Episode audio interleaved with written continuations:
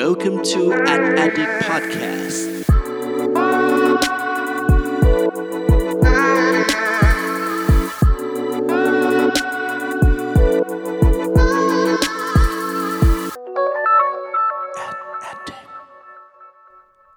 สวัสดีครับ ขอต้อนรับเข้าสู่ a d d i c t Podcast ตอนที่ 43 กับผม เพิร์ดพงศ์ปติภาสุขยืดครับ วันนี้นะครับก็ถือว่าเป็นตอนแรกนะครับสำหรับปี 2020 นะครับต้องบอกว่าปีหนึ่งเนี่ยผ่านไปเร็วมากจริงๆนะครับแป๊บๆเนี่ยผมทำพอดแคสต์มาเกือบครบ 1 ปีแล้วด้วยนะฮะ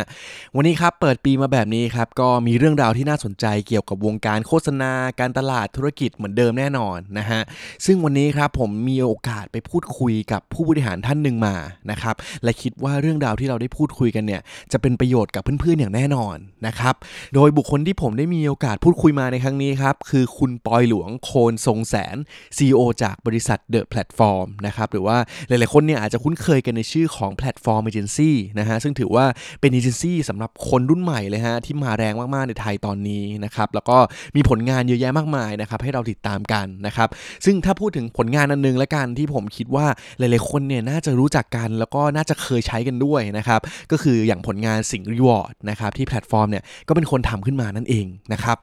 วันนี้นะครับจริงๆต้องบอกเลยว่า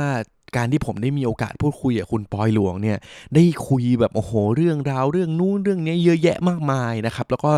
ล้วนเป็นเรื่องที่น่าสนใจ แล้วก็จริง ๆ อยากจะมาบอกต่อเพื่อนๆทุกเรื่องเลยแหละนะครับแต่ว่าด้วยเวลาที่เราจำกัดนะฮะเพราะว่า a t l e t i c Podcast เราก็คงที่มาตั้งแต่แรกนะครับเราไม่อยากให้มันยาวเกินไปเนาะเพราะว่าเราเข้าใจนะฮะว่าเวลาของเพื่อนๆเนี่ยมีจำกัดเหมือนกันนะครับดังนั้นวันนี้ครับสิ่งที่เราจะมาพูดคุยกันนะครับเราจะมาเจาะลึกกันครับว่าอนาคตแห่งวงการเอเจนซี่โฆษณาในประเทศไทยเนี่ยผ่านมุมมองของคุณปอยหลวง CEO จาก The Platform จะเป็นยังไงกันบ้างนะครับ เดี๋ยวเราลองไปฟังกันดูได้เลยครับ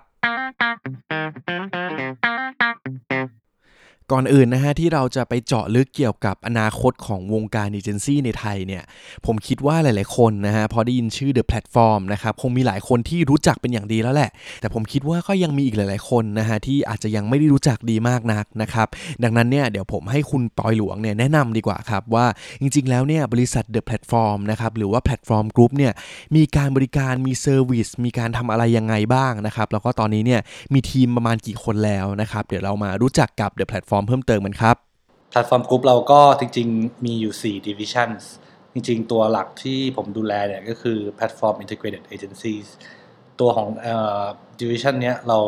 ดูแลเรื่องของการทำ research นะครับผม เพราะว่าปกติแล้วเนี่ยเวลาแต่ก่อนเรา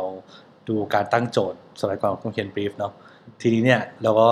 ช่วงเนี้ย brief ก็เป็นสิ่งที่สำคัญมากต่อความ success ของแคมเปญทีเนี้ยไอการจะได้ brief ที่ดีมาเนี่ยจริง ๆ แล้วบางทีข้อมูลมันไม่ครบ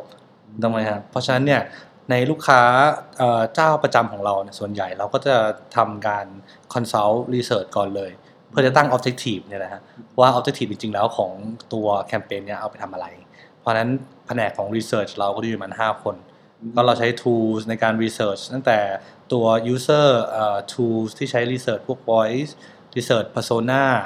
แล้วก็เราสามารถดูได้กระทั่งตัวของ psychographic ใช้ประมาณ 500 data point ในการดู psychographic ของกลุ่มเป้าหมาย ทีนี้พอเราได้ข้อมูลนี้มาปุ๊บ เราก็รู้แล้วว่า โอเคเราจะตั้งโจทย์ในเชิง user ยังไง เสร็จปุ๊บ เราก็ต้องทำ computer analysis ด้วยใช่ไหมฮะ computer analysis ดูเรื่องของ weakness ดู strength ของคู่แข่ง เสร็จปุ๊บ เราก็ต้อง consult เรื่องของ business objective อีก เพราะปกติบัตเจ็ตมันมันมีจำกัดเนาะปีนี้เป้าหมายคืออะไรใช่ไหมฮะเราไม่สามารถจะ achieve objective ทั้งหมดได้ด้วย budget budget เดียว ทีเนี้ยพอทุกอย่างมันมารวมกันเสร็จปุ๊บ เราก็เอามาทำ strategy ก็คือส่วนตัวกลางของของฝั่งเอ่อ integrated agency คือฝั่ง strategy ซึ่งเป็นจุดแข็งจุดแข็งของเราตั้งแต่เปิดบริษัทมานะฮะซึ่งไอตัวไอ strategy เนี่ยก็ใช้ data จากที่ research มาเนี่ยแหละ ที่จะหา direction ในการ commu แล้วก็หา creative direction เสร็จปุ๊บไอตัว data ตัวเนี้ยก็เอามาใช้ในการ justify ในการ map พวก media map พวก touch point ต่างๆ ว่าเราจะมีการเอ่อ activate เอ่อ media ตัวไหน impact size ของกลุ่มเป้าหมายเนี่ยมันจะต้องมี frequency เท่าไหร่ในแต่ละ media เพื่อ achieve goal ต่างๆ มันจะค่อนข้างละเอียดนิดนึง เพราะฉะนั้นตัว strategy ก็จะกำหนด creative กับ media พอเสร็จปุ๊บ ตัวสุดท้ายที่เป็นตัวส่วนใหญ่ของทีมเนี่ยก็คือตัวของ content creator ก็คือ create content ในบ้านทั้งหมด policy เราคือไม่มี outsource แล้วเราก็จะ create เอ่อพวกไม่ว่าจะเป็นตั้งแต่วิดีโอจนถึงพวก social media content ต่างๆ ทั้งหมดในบ้าน อันนั้นก็จะเป็น part ของฝั่งแพลตฟอร์ม Integrated Agency นะครับ ส่วนพา part อื่นเนี่ยเรามี Platform Connect Platform Connect เนี่ยเป็นตัวใหม่ของเราเรา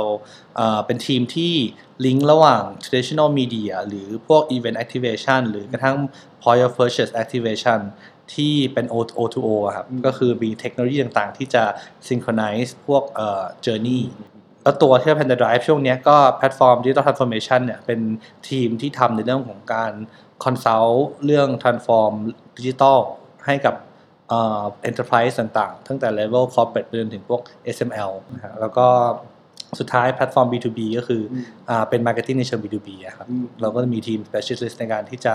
ทำ B2B marketing ทีเนี้ยไอ้สี่ขานี้ก็จะมี MD แต่ละขาดูอยู่ แต่ผมเป็น CEO ของกลุ่มทั้งกลุ่มก็จะประมาณ 70 คนนะฮะเราก็มี headquarter อยู่ที่นี่ที่เนี่ยมีประมาณ 50 ที่เหลือจะอยู่ที่สิงคโปร์กับอยู่ที่พม่าครับผม พอเราได้ฟังแบบนี้แล้วครับ ก็จะเห็นเลยว่าบริษัท The Platform หรือว่า Platform Group เนี่ยก็ถือว่าเป็นเอเจนซี่ที่ โอ้โห ไม่ธรรมดาเหมือนกันนะครับ เพราะว่ามี service มีการบริการตั้งแต่ต้นน้ำถึงปลายน้ำนะครับ ตั้งแต่การทำ research การ จัดทำ brief ตั้งแต่แรกเลยด้วยซ้ำนะครับรวมถึงการหากลยุทธ์อะไรต่างๆนะครับแล้วก็ execute งานได้ด้วยนะครับแล้วก็ยังมี part อื่นๆ ที่คอย support ในด้านต่างๆ ด้วยนะฮะไม่ว่าจะเป็นด้านของ Digital Transformation นะครับ O2O หรือว่าเป็น B2B นะครับก็มีค่อนข้างตอบโจทย์ลูกค้าอย่างหลากหลายจริงๆนะครับซึ่งพอผมได้คุยแบบนี้นะฮะก็อยากรู้เลยครับว่าเอ๊ะ ทำไมอยู่ดีๆ คุณปอยหลวงเนี่ยอยู่ดีๆ ถึงมาทำเอเจนซี่นะฮะเพราะว่าเอาจริงๆแล้วถ้าพูดถึงวงการธุรกิจของอุตสาหกรรมเอเจนซี่เนี่ยก็ถือว่าเป็นอุตสาหกรรมที่มีการแข่งขันดุเดือดเหมือนกันนะฮะงั้นเดี๋ยวลองไปดูกันครับว่าที่มาที่ไปเนี่ยทำไมอยู่ดีๆ คุณปอยหลวงเนี่ยถึงมาเปิดเอเจนซี่กันครับคือจริงๆเท้าความก่อนว่าผมเป็นรุ่นแรกๆที่จบดิจิ t a ลคอมมิวนิเคชัน สายตรง คือเป็นมีดีกรีเนี้ยซึ่งดีกรีนี้ประมาณสัก12 13ปีที่แล้วเนี่ยที่ออสเตรเลียเป็นเป็นที่แรกที่มี คือผมผมจบ RMIT อ่าที่เมลเบิร์นแล้วก็เป็นสาขาแรกที่เขาเปิด ตั้งแต่สมัยที่ Facebook ไม่มี ad Facebook ไม่มี ad แล้วก็จริง ๆ แล้วที่เรียนคือเป็น content marketing ล้วนๆ ก็คือการทำยังไงให้เอ่อพวก search มันไปเจอ content เราเขียนบล็อกยังไงอะไรเงี้ยซึ่งรุ่นนั้นนี่คือรุ่นแรก ๆ เลย แล้วก็ได้มีโอกาสไปอยู่อ่าเอเจนซี่ใหญ่ที่ออสเตรเลียนะฮะ เรียนรู้ skill จากที่นั่นมา แล้วก็เห็น opportunity ว่าพอกลับมาเมืองไทยเนี่ยมีแต่คนอยากที่จะทำอะแต่แบบมันไม่มีคนที่มี skill นะช่วงนั้นจะทำเราก็ได้มีโอกาสได้อยู่เอเจนซี่ที่ไทยอีกที่เป็นทีมแรกๆที่เปิดฝั่งดิจิตอลของเขาไปๆมาๆพอรับงานฝิ่นเยอะ เพราะว่าเพราะว่ามีคนรู้จักก็รับงานฝิ่นรับงานฝิ่นไปไปๆมาๆเนี่ย เงินมันเริ่มเริ่มเยอะ ก็เลยมองว่าเอ้ยเปิดเป็นแบบบริษัทเอาไว้แล้วกัน เพราะจริงๆ ambition เอ่อของที่บ้านเนี่ยอยากให้เป็นอาจารย์ คือคืออยากแบบมาสายแบบ educator ไม่ได้จะมาเปิดเอเจนซี่อะไรกับเขาหรอก แต่ปรากฏว่าไปมาๆพอมันมีลูกน้องเพิ่มมันมีลูกค้าที่ติดเรา เราก็รู้สึกว่าเออก็ไปไม่ได้แล้วต้องก็ทำจริงจังขึ้นมาพอได้ฟังคุณปอยหลวงเล่าให้ฟังแบบนี้แล้วนะครับ ก็เห็นภาพชัดเจนมากขึ้นนะฮะว่าทำไมอยู่ดีๆ คุณปอยหลวงเนี่ยถึงมาทำเอเจนซี่เดอะแพลตฟอร์มขึ้นมา นะครับ ซึ่งต้องบอกว่าจริง ๆ แล้วเนี่ยวงการเอเจนซี่นะครับอย่างที่ผมบอกไปว่าปัจจุบันเนี่ยถือว่าเป็นอุตสาหกรรมที่มีการแข่งขันดุเดือดเหมือนกันนะครับแต่ละเจ้าเนี่ยก็ต้องพยายามหาจุดเด่นจุดแตกต่างกันไปนะฮะอยากรู้บ้างครับว่าแล้วในมุมมองของคุณปอยหลวงเนี่ยในฐานะที่เป็น CEO ของบริษัทเดอะแพลตฟอร์มเนี่ยอยากทราบว่าแพลตฟอร์มเอเจนซี่อะฮะเรามีจุดเด่นหรือว่าจุดแตกต่างจากที่อื่นอย่างไรกันบ้างครับครับแรกๆเนี่ยเราเป็นเราเห็นช่องโหว่ของของวงการเลย ในเรื่องของละอย่างแรกคือ trust ความไว้ใจระหว่างเอเจนซี่กับลูกค้านะซึ่งเป็นเพนพอยต์มากของตั้งแต่ beginning of time ตั้งแต่เรื่องที่มีเอเจนซี่ขึ้นมา เรื่อง trust เนี่ยสำคัญมาก เพราะว่าเรามองตัวเองเป็นเป็น service เป็นรับจ้าง ก็คือรับจ้างตีโจทย์ brief แล้วก็ pitch เพื่อจะได้งาน แต่การที่ทำอย่างนั้นอะเราก็เป็นเหมือนปลายน้ำการทำงานปลายน้ำเนี่ยเหนื่อยเหนื่อยตรงที่ว่าเราต้องมานั่งโอ้โหบิดกันเรื่อง ราคาต้องมาแบบมี personal connection บลาบลากับลูกค้าอีก ทีเนี้ยเรามองว่า ถ้าเราจะเป็นต้นน้ำเนี่ย เราจะต้องวางตัวเป็น consultant ตั้งแต่ต้น คือคิดภาพว่าตอนเปิดบริษัทเนี่ยอายุประมันยี่สี่ยี่ห้าไม่มีใครรู้จักเลย แล้วก็แบบไม่มีคอนเน c t ชันอะไรในเมืองไทยเด็ดกับทั้งนั้น ก็วิ่งไปตาม corporate ใหญ่ๆ แล้วเราก็ถือ report ไปปึ้งหนึ่งเป็น report ที่แบบว่า บอกเขาอะว่าจริงๆแล้วทางด้านของดิจิทัลแลนด์สเคปหรืออีโค y ิสเต็มของคุณเนี่ย มัน improve อะไรได้ไหมเอ่อมัน improve มันได้อะไรเลยเป็นหัวเป็นร้อยหน้าเลยนะ แล้วทำ customize แต่ละเจ้าด้วย เราวิ่งไปบริษัทใหญ่ๆอย่างเอ่อพวกสิงห์ corporate เอ่อพวก SCG SCB ไปเลย แล้วก็ไปคุยให้เขาฟัง 3-4 ชั่วโมงเนี่ยฟรีโดยที่แบบไม่ได้มีค่าใช้จ่ายเขาก็งงว่าเออแบบเอ้ยมันก็ใจดีก็เออ ก็รู้สึกว่าน่าน่าคุยต่อเพราะมันก็ดูเออดูมันจริงใจดีอะไรเงี้ย แล้วเราก็ได้งานมาเพราะอย่างนั้น แล้วทุกงานที่ได้มาเราก็ pitch ทุกครั้งเราไม่เคยมีมีงานที่ hand down มาหาเราแล้วแบบเป็นเหมือนเพราะเราไม่ใช่ network agency เราเป็นแบบ independent agency ใช่ไหมฮะทีเนี้ยพอเราได้แนวคิดอย่างนั้นมาว่า ถ้าเรา offer value ก่อนเนี่ยเราเขาไปเห็น potential ก่อนว่าเขาสามารถทำอะไรได้เงี้ยสิ่งที่เขาสามารถตั้งคือ budget เนี่ยมันจะไม่ได้ fix มันจะตั้งตาม potential ที่มันจะเกิด เพราะปกติถ้าเราดู brief เนี่ยมันจะตั้งมาแล้ว มี assumption ว่าเงิน 10 ล้านจะต้อง achieve อะไรบ้างทั้งที่จริงๆแล้วอะสิ่งที่คุณต้องการมันอาจจะเล็กๆใหญ่กว่านั้น จริง ๆ มันอาจจะใช้เงินน้อยกว่านี้ในการทำหรือต้องใช้เงินมากกว่านี้ อันเนี้ยการที่เรามีโอกาสได้คุยกับเขาในต้นสามารถ provide report พวกนี้ได้เนี่ยตรงเนี้ยทำให้เราแตกต่างจากที่อื่นตั้งแต่ต้นนะแล้วเราก็ทีมแรกที่เรา build คือทีม strategy strategy นะฮะแล้วเราก็เอา knowledge ทั้งหมดเนี่ยคือวิธีการ training ของผมคือ เอา knowledge ทั้งหมดใส่ลงไปในพวกสไลด์ หรือไม่ก็มีพวกแบบเขาเรียกว่าไงอะพวกวิดีโอ introduction ต่างๆอะไรของบริษัท ซึ่ง material เยอะมาก เราก็ pass on to ลูกน้อง เรามีเวิร์กช็อปให้ลูกน้องทีม strategy เพื่อที่จะแบบเหมือนสร้างคนอย่างเราเพิ่ม จากที่เราได้ฟังนะครับ จะเห็นเลยว่าคุณปอยหลวงเนี่ยเชื่อมั่นในเรื่องของการสร้าง trust นะครับหรือว่าการสร้างความไว้เนื้อเชื่อใจนะฮะให้ลูกค้าเนี่ยมีต่อเอเจนซี่นะครับหรือว่ามีต่อบริษัท The Platform นั่นเองนะครับซึ่งถ้าหากว่าสามารถทำได้ตั้งแต่แรกนะครับในการทำงานหรือว่าในการทำสิ่งต่างๆนะครับก็จะทำให้ราบรื่นแล้วก็มีประสิทธิภาพมากยิ่งขึ้นด้วยนะครับก็ถือว่าเป็นกลยุทธ์อย่างหนึ่งที่น่าสนใจ แล้วก็ทำให้ The Platform เนี่ยมีความแตกต่างจากคนอื่น นั่นเองนะครับ มีอีกเรื่องหนึ่งครับ ซึ่งผมคิดว่าเป็นเรื่องที่น่าสนใจนะครับ แล้วก็ระหว่างคุยกับคุณปอยหลวงเนี่ยก็มีการพูดถึงเรื่องนี้กันมานะครับ ซึ่งถ้าหากว่าปกติเนี่ยเราพูดถึงวงการโฆษณาใช่ไหมครับ มันก็จะมีการประกวดรางวัลต่างๆ มากมายนะฮะไม่ว่าจะเป็นรางวัลสำหรับเอเจนซี่หรือว่าเป็นรางวัลสำหรับบุคคลนะครับ แต่ว่าล่าสุดนี้ครับผมได้ทราบข่าวมาฮะว่าคุณปอยหลวงเองเนี่ยก็ได้มีโอกาสรับรางวัลหนึ่งนะครับซึ่งถือว่าเป็นรางวัลสุดยิ่งใหญ่มากๆ ระดับเอเชียเลยนะครับโดยรางวัลนี้เนี่ยมีชื่อว่า Asia's Top Outstanding Youth Marketeer of the Year นะครับเดี๋ยวเราลองให้คุณปอยหลวงเล่าให้ฟังกันดีกว่านะครับว่ารางวัลนี้เนี่ยมันคืออะไรแล้วมันมีความสำคัญยังไงบ้างครับ จริงๆ แล้วสมาคมเอ่อเขาเรียกว่า Asia เอ่อ Marketing Federation มันเป็น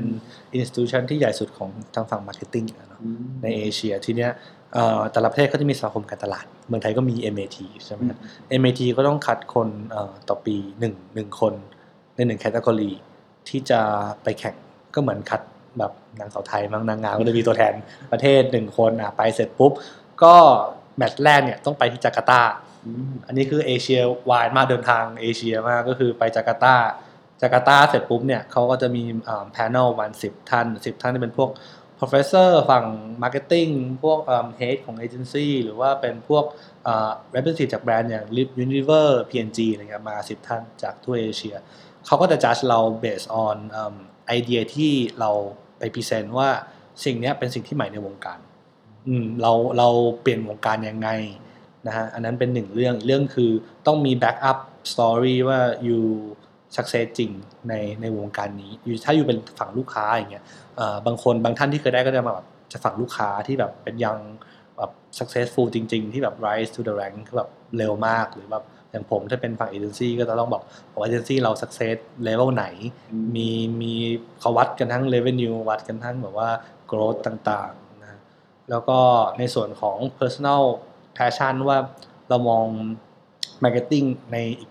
สิบปีข้างหน้า ถ้าเราจะเป็นแบบ senior ละอาจจะอายุ 40อะไรเงี้ยเราคิดว่าเออเราจะแบบสามารถสร้างอะไรให้มันเกิดขึ้นได้อีกในในวงการ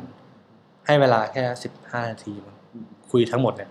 ขายของอะเออขายของเสร็จปุ๊บขายโปรไฟล์แล้วก็เขาพิจารณาเสร็จปุ๊บถ้าได้ผ่านก็ไปคุยต่อที่ไต้หวันที่ไทเป ก็คือจากจาการ์ตากลับมากรุงเทพแล้วที่ถัดไปไปไทเปใช่ไปไทเป แล้วก็ไทเปเนี่ยก็คือ final ละแล้วก็สรุปก็ได้ ปีนี้ได้สองคนได้ผมก็คือฝั่งเอเจนซี่แล้วก็ได้พี่จุ๋มเอ่อสุภัตราที่เป็น CEO ของอาปรึกษา อย่างที่เราได้ฟังกันเลยนะครับ รางวัลที่คุณปอยหลวงได้มาเนี่ยก็ถือว่าไม่ธรรมดาจริงนะครับ แล้วก็ถือว่าคุณปอยหลวงก็ไปเป็นตัวแทนประเทศไทยมานะครับในการสร้างชื่อเสียงนะครับให้กับวงการการตลาด แล้วก็วงการเอเจนซี่ในไทยนะฮะแต่ว่าพอคุยกันเกี่ยวกับเรื่องรางวัลแบบนี้ครับก็อดสงสัยไม่ได้แน่นอนนะฮะเพราะว่าผมเชื่อว่าหลาย ๆ คนเนี่ยน่าจะมีคำถามนี้ในใจนะครับพอเห็นแบบโอ้โหรางวัลเยอะแยะมากมายแบบนี้เนี่ยแล้วถ้าเป็นเอเจนซี่ล่ะปัจจุบันรางวัลเหล่านี้เนี่ยยังสำคัญสำหรับเอเจนซี่อยู่หรือเปล่านะฮะเราลองไปฟังมุมมองจากคุณปอยหลวงกันครับ คือจริง ๆ ทุกครั้งที่รางวัลมันก็เหมือนเป็นกำลังใจให้ลูกน้องอใช่ไหมมันเหมือนเป็นจุดพิสูจน์ว่าเขาเขาทำได้ แล้วก็ทุกรางวัลเนี่ยเวลาได้ผมก็ให้ลูกน้องไปรับ ผมไม่ได้ไม่ได้ขึ้นไปรับรางวัล ก็รู้สึกว่าเราไม่ได้มองในจุดนั้นอะคือแล้วเราก็รู้สึกแบบเรา happy แล้วกับกับงานที่เราเราทำอยู่ ถ้าอยากจะได้น่าอยากจะได้งานที่แบบ challenge มากกว่านี้ คือคือไม่ได้พูดถึงรางวัลแต่อยากได้งานที่ที่แบบเฮ้ยแม่งใหม่อะแล้วงานเนี้ยเราเราอยากทำมากๆ แล้วเราได้มา อย่างปีหน้าก็มี ถ้าปีหน้าเดี๋ยวเรามาคุยกันอีกรอบเดี๋ยวจะโชว์ผลงานของปีหน้าให้ดูปีหน้ามีงานมันสามงานที่เราผมคิดว่าโอ้โหงานนี้แหละถ้า execute สำเร็จนะ มันจะแบบเป็นความภูมิใจมากของเรา เพราะนั้นจริงเรา welcome challenge อย่างเงี้ยมากกว่ามากกว่าตัวรางวัล เออ เรารู้สึกว่าทำออกไปแล้วมันมี impact เนี่ย มัน fulfill ความสะใจของเราแล้ว อืม คืองานที่ challenge กับผมคืองานที่แบบ ถ้ามันได้ impact จริง ๆ มันได้เขาเรียกว่าไงอะมันได้ shift perception หรือ behavior ของของ user จริง ๆ กับเรื่องบางเรื่อง แล้วคืออาจจะดูแบบเขาเรียกว่าโลกสวยเนาะแต่ผมก็ยังเชื่อว่างาน communication อะ มันสามารถที่จะเปลี่ยนแปลงเขาเรียกว่าไงอะหรือสร้าง impact ในสังคมได้ แบบจริงๆอะแบบจริง ๆ ที่ไม่ใช่แบบว่าเคลมว่าทำก็เลยถือว่าคือไม่ได้บอกว่าเป็นงาน CSR แต่คือเป็นงานโฆษณานี่แหละ แล้วเป็นงานที่ที่ขายของนี่แหละ แต่มันบริงคนเข้าหากันอะแล้วมันทำให้เรารู้สึกว่าแบบ เนี่ยแหละคือคือ purpose ของของงาน communication advertising มันคือ การที่เรา helping rather than selling อะแล้วเรา help ในในมากกว่าแค่ pain point เชิงแบบ physical อะเราเรา help ใน pain point ในเชิงแบบเขาเรียกไงอะ lifestyle หรือว่า relationship ของคน พอฟังดูแล้วนะครับก็จะเห็นเลยว่าจากมุมมองของคุณปอยหลวงเนี่ยถ้าหากว่าถามว่ารางวัลยังสำคัญไหมเนี่ยจริง ๆ ก็สำคัญอยู่นะครับเพราะว่ามันก็เป็นเหมือนเป็นสิ่งที่คอยให้กำลังใจทีมงานนะครับแต่ว่าถ้าถามจริงๆเนี่ยว่าอยากได้อะไรที่มากกว่ารางวัล ก็คืออยากได้โจทย์ที่ท้าทาย แล้วก็เป็นโจทย์ที่ทำให้เกิดการเปลี่ยนแปลงทางสังคมบางอย่างนั่นเอง นะครับ ก็ถือว่าเป็นแนวคิดที่น่าสนใจเหมือนกันนะครับ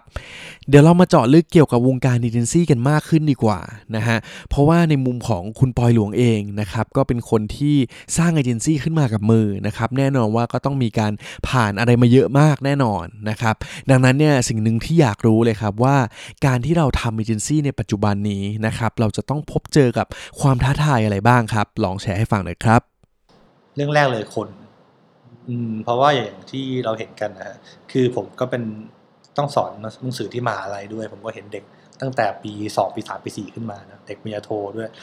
อ่าแล้วก็ลูกน้องที่ไปแบบย้ายไปตามอินที่ต่างๆ คือเรามีปัญหาเรื่อง human resource ค่อนข้างเยอะ เพราะว่าเทคโนโลยีชิฟมันเปลี่ยนไปเร็ว แล้วก็ human skill มันตามไม่ทัน ทีเนี้ยการที่เรามีระบบเทรนนิ่งคนมันก็ดีในการที่เราจะสามารถสร้างคนใหม่ ๆ ขึ้นมาได้ แต่การเมนเทนคนน่ะยาก คนในการเมนเทนยาก เพราะว่าในอุตสาหกรรมเราเด็กค่อนข้างสปอยเงินเดือนเงี้ยเงินเดือนหนึ่งปุ๊บย้ายแล้วอ่าย้ายเพิ่มเงินเดือนย้ายห้าพันก็ไปแล้วเงี้ยคือมันเป็นเป็นสิ่งที่เป็นเรื่องจริง แล้วก็แย่งกัน คือเอเจนซี่รู้จักกันอยู่แล้ว ก็จะมีการหันกันดูเลยว่าคนไหนอยู่ที่ไหนแลกเปลี่ยนแต่ว่าเหมือนทีมฟุตบอลนะแลกคนกันวงการมันเล็กใช่ แล้วก็ loyalty ก็ไม่ต้องพูดถึงเรา เราคิดว่าเด็กคนนี้มัน drive ด้วย challenge มากกว่ามากกว่าเรื่อง loyalty หรือเรื่องเงินด้วยซ้ำในในบางกรณี แล้วก็แน่นอนเนี่ยลูกค้าลูกค้าเองก็มีความไม่แน่นอนสูงในวงการแล้วนะตอนนี้นะไม่แน่นอนสูงเพราะว่าเอเจนซี่ก็คือแข่งกันแล้วก็ spoil ลูกค้า ทีเนี้ยพอพอแข่งกัน spoil ลูกค้าในเรื่องของ budget หรือว่าเรื่องของไม่ว่าจะเป็น service ต่างๆอะไรเงี้ย ลูกค้าก็จะไม่ได้เห็นความสำคัญจริง ๆ ว่าจริงๆแล้วการที่จะเลือกเอเจนซี่เนี่ยมันควรเลือก partner ที่ที่พร้อมที่จะพูดความจริงกับคนอื่นอืมเออเราเราไม่ได้แบบคนไปดูแต่ว่าอืมที่นี่ถูกราคาหรือไม่ก็service เพิ่มมีอะไร จะแบบเอ่อให้ตัดอะไรได้บ้างอะไรเงี้ยโดยที่ไม่ได้ดูว่าจริงๆแล้ว service ที่แท้จริงก็คือการที่พูดความจริงว่า direction มันควรจะเป็นยังไง จะเห็นเลยนะครับว่าจริงๆ แล้วเนี่ย challenge หรือความท้าทายที่เอเจนซี่ต้องพบเจอกันหลักๆ ในปัจจุบันนี้นะฮะอย่างแรกเนี่ยก็คือเรื่องของคนนะครับที่จะหาคนยังไงที่เหมาะสมกับเอเจนซี่เรานะครับแล้วก็พอหาได้แล้วเนี่ยจะหาวิธีการ maintain ให้เขาเนี่ยอยู่กับเราไปนานๆเนี่ยยังไงนะครับซึ่งก็ถือว่าเป็นปัญหาที่เกิดขึ้นอย่างต่อเนื่องตลอดเวลาในวงการนี้นะครับแล้วก็ปัญหาอีกอย่างหนึ่งนะครับก็คือเรื่องของลูกค้านะครับที่ลูกค้าเนี่ยก็เปลี่ยนใจบ่อยเหมือนกันนะครับ เพราะว่าจะเห็นเลยว่าหายากมากที่ปัจจุบันนี้เราจะเห็นแบรนด์ใดแบรนด์หนึ่งเนี่ยอยู่กับเอเจนซี่ใดเอเจนซี่หนึ่งแบบนานๆนะครับเพราะว่าเขาเนี่ยก็มีโอกาสเลือกที่มากกว่า มีโอกาสการเปรียบเทียบ มีเจ้าที่ราคาถูกกว่านะครับดังนั้นเนี่ยเอเจนซี่ก็จะเจอความท้าทายเหล่านี้อย่างต่อเนื่องเช่นเดียวกัน นะฮะซึ่งพอเห็นความท้าทายเหล่านี้แล้วนะครับ สิ่งที่เราอยากรู้ต่อไปเลยนะครับ คือในอนาคตครับ ว่าอนาคตของวงการเอเจนซี่โฆษณาไทยเนี่ย มันจะมีเทรนอะไรที่จะเกิดขึ้นบ้างนะครับ ในแง่ของการสื่อสารที่นักโฆษณาหรือว่านักการตลาดอย่างลูกค้าเนี่ยจำเป็นต้องรู้เอาไว้นะครับ อยากให้คุณปอยหลวงลองอัปเดตเทรนให้ฟังกันหน่อยครับผมว่าทุกวันนี้มันมัน drive by data คือ data มันเป็นเขาเรียกไงอะ standard ละ เมื่อ 5 ปีแล้วมันยังแบบเป็นสิ่งที่แบบอะไรวะอยู่อะไรเงี้ยแต่นี้มันกลายเป็นว่าทุกเจ้ามีถัง data ทุกเจ้ามี user detail อะไรพวกนี้อยู่หมด ผมว่าการที่คน expect ในเรื่องของ customization อืม over well fitted คือทุกวันนี้กระทั่งโปรโมชั่นอย่างเราคิดโปรโมชั่นให้ลูกค้าอย่างเงี้ย ทุกอย่างมันต้องมีมีการ customize ให้หมดอืมคนมันต้องมีทางเลือก มันต้องมีการหยิบจับแล้วเขารู้สึกว่าเฮ้ยเขาไม่โดนบังคับให้ให้ซื้อหรือหรือรับโปรโมชั่นอะไรต่างๆ customization เนี่ยไปจนถึงไอเดียของ user centric ที่ว่าแบบทุกอย่างมันคือการที่เราเก็บ data point จนเข้าใจจนเสิร์ฟคอนเทนต์ที่เป็น customize ได้ จนสามารถที่จะ create เอ่อไม่ว่าจะเป็น machine learning chatbot ที่สามารถที่จะรู้ behavior ความต้องการ ของ user แล้วพอ user เข้ามาในบ้านเรา เขาก็สามารถที่จะเอ่อ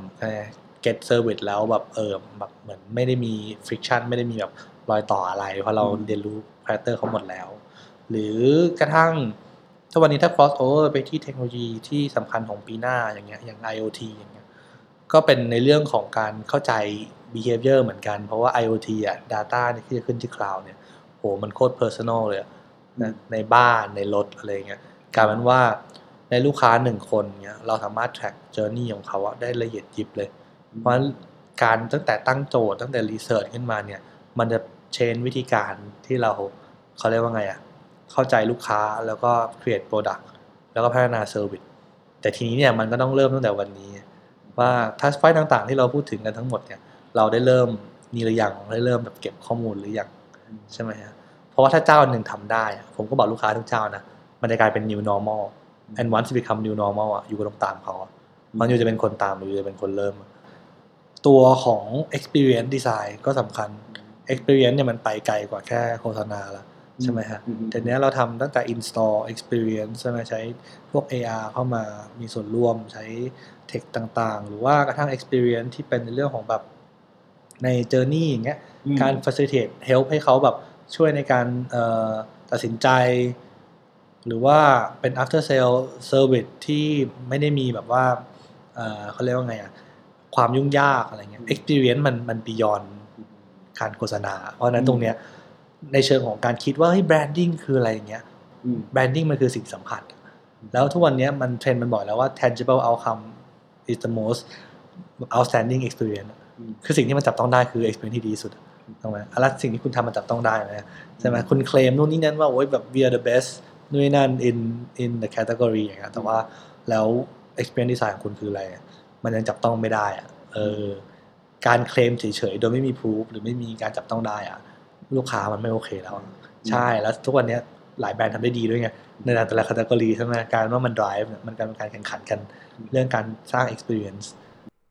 จากที่คุณปอยหลวงอัปเดตเทรนด์นะฮะที่นักโฆษณา นักเอเจนซี่นักการตลาดเนี่ยต้องรู้เอาไว้เลยนะครับ เพราะว่ามันจะเป็นเทรนด์การสื่อสารที่สำคัญในอนาคตเนี่ยผมขอสรุปสั้นๆละกันนะครับ อย่างแรกครับคือเรื่องของ Data ฮะไม่ว่าจะเป็นธุรกิจอะไรยังไงก็ตามนะครับ ตอนนี้เนี่ย Data เป็นเรื่องที่สำคัญมากๆนะครับ อันนี้ผมคิดว่าทุกคนก็ได้ยินกันแบบ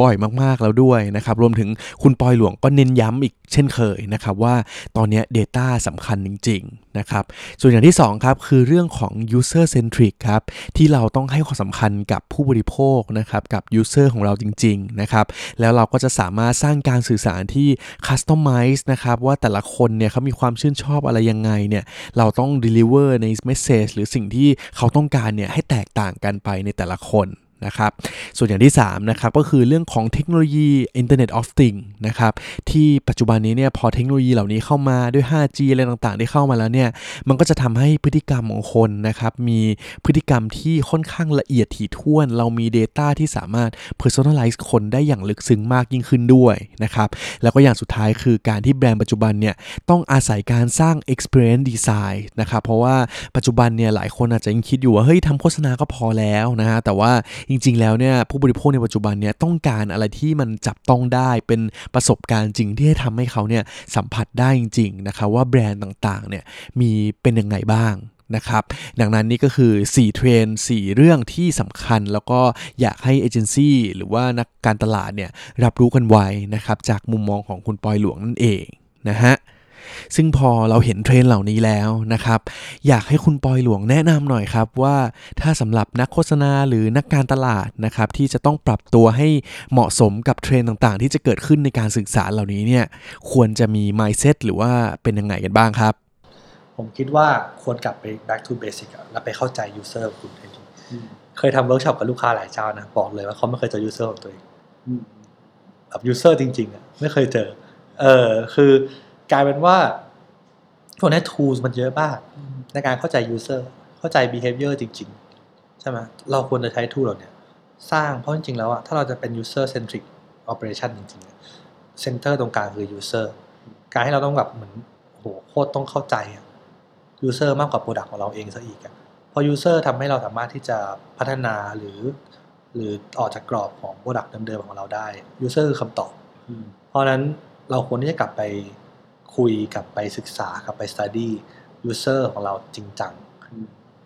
อีกอย่างหนึ่งก็คือ ทุกวันนี้ business มันไม่ได้มีเขาเรียกว่าไงอะ